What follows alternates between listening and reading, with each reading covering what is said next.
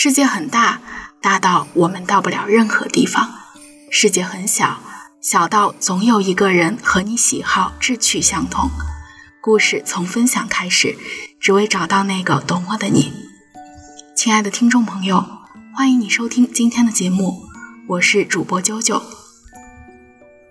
我翻开历史一查，这历史没有年代，歪歪斜斜的，每页上都写着“仁义道德”几个字。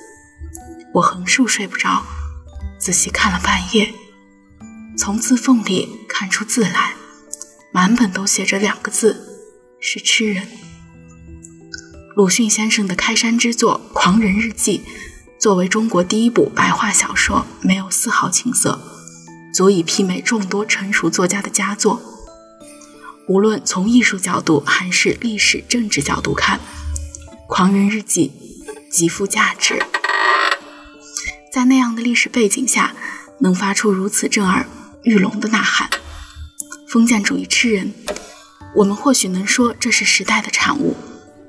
而鲁迅先生用白话文对人物心理的刻画之细腻和尖利。可谓开创了一个新纪元。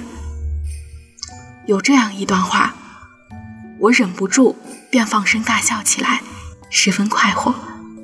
自己晓得这笑声里面有的是勇气和正气。老头子和大哥都失了色，被我这义勇正气镇压住了。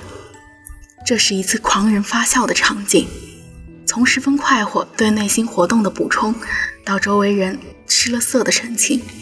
孤傲之气跃然纸上，鲁迅对整个小说气氛、节奏的拿捏之纯熟，可窥见一斑。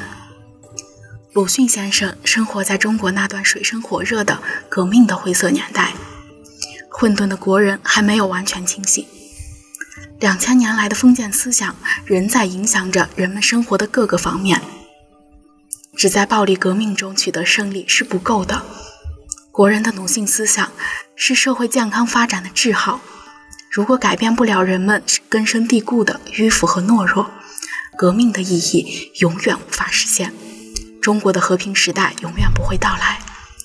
先生翘首以盼的是一个和平、民主、平等、自由、国人相亲相爱的和谐美好的社会。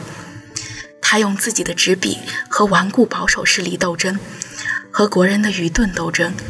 和想要奴役国人思想、蒙蔽国人意志的封建势力斗争，他想反映的是那个时代黑暗的社会和悲哀的现状，唤醒国人清除社会残余，跻身革命事业，对社会的不平等奋起反击，是他倾其一生所希望能做到的事情。可是，到了他生命的尽头，也未能看到在他的努力下才能够到来的正义的新世界。鲁迅隐喻了一个病态的社会，但没有给出治病的出路，所以几十年后的中国依然是自己想吃人，又怕被人吃了，都用着疑心极深的眼光面面相觑。先生是最懂我们的，我们想骂的、再骂的、还没骂的，或者说不敢骂的，他都骂过了，但人骂不醒。他对中国国民性，或者也可以说是人性的认识相当深刻。也正因为这个原因，他的小说常常是灰暗阴冷的，似乎是在极端悲观的同时，又竭尽最后一点力量，想找出一点希望来。横看竖看都是“吃人”二字，兴百姓苦，亡百姓苦，都是对封建社会的高度概括。没有吃过人的孩子，或者还有救救孩子，到现在也没有人能救这个孩子，因为现在也依旧是吃人的社会。吃人的人和被吃的人，被吃的人曾经也吃过人，所以轮回到自己身上。没吃人的人想吃人，却又害怕被吃，大家就互相提防。先生对封建制度。及其上层建筑表现了彻底的反抗。一个人要是没有自由意志，跟禽兽有什么分别呢？过去三十年做人都是浑浑噩噩，很多事没瞧见，现在都瞧见了。他是一个觉醒的人，他是发现了中国传统封建礼教问题的人，翻一本没有年代的隔开的历史书，那上面写的全是仁义道德，但是仔细一看，在这个字里行间却满满的每一页、每一行印的都是“吃人”两个字，封建礼教埋没人性，把我们人性给吃掉了的鲁迅的“吃人”，既讲习俗，也谈礼教如何限制人的灵魂。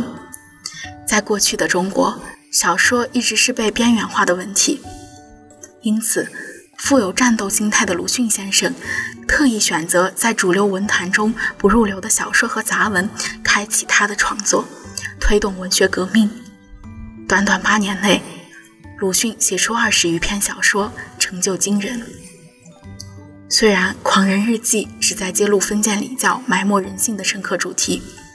但鲁迅并没有用高高在上的姿态指责国民的劣根性，而是抱着对大众因为阶级固化而麻木不仁的同情心，试图替他们发声，说出他们的苦痛。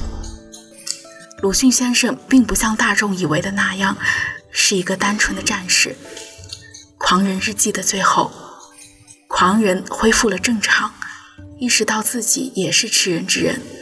反映出他的悲观、绝望和自我批评。愿中国少年都摆脱冷气的先生，终究是看不到火炬，更不见那唯一的光，因为黑暗的是心啊。带着仅有的活下去的愿望，奄奄一息的心。凡事须得研究才会明白，伟大的其实不是他的语言或故事。先生以笔为枪。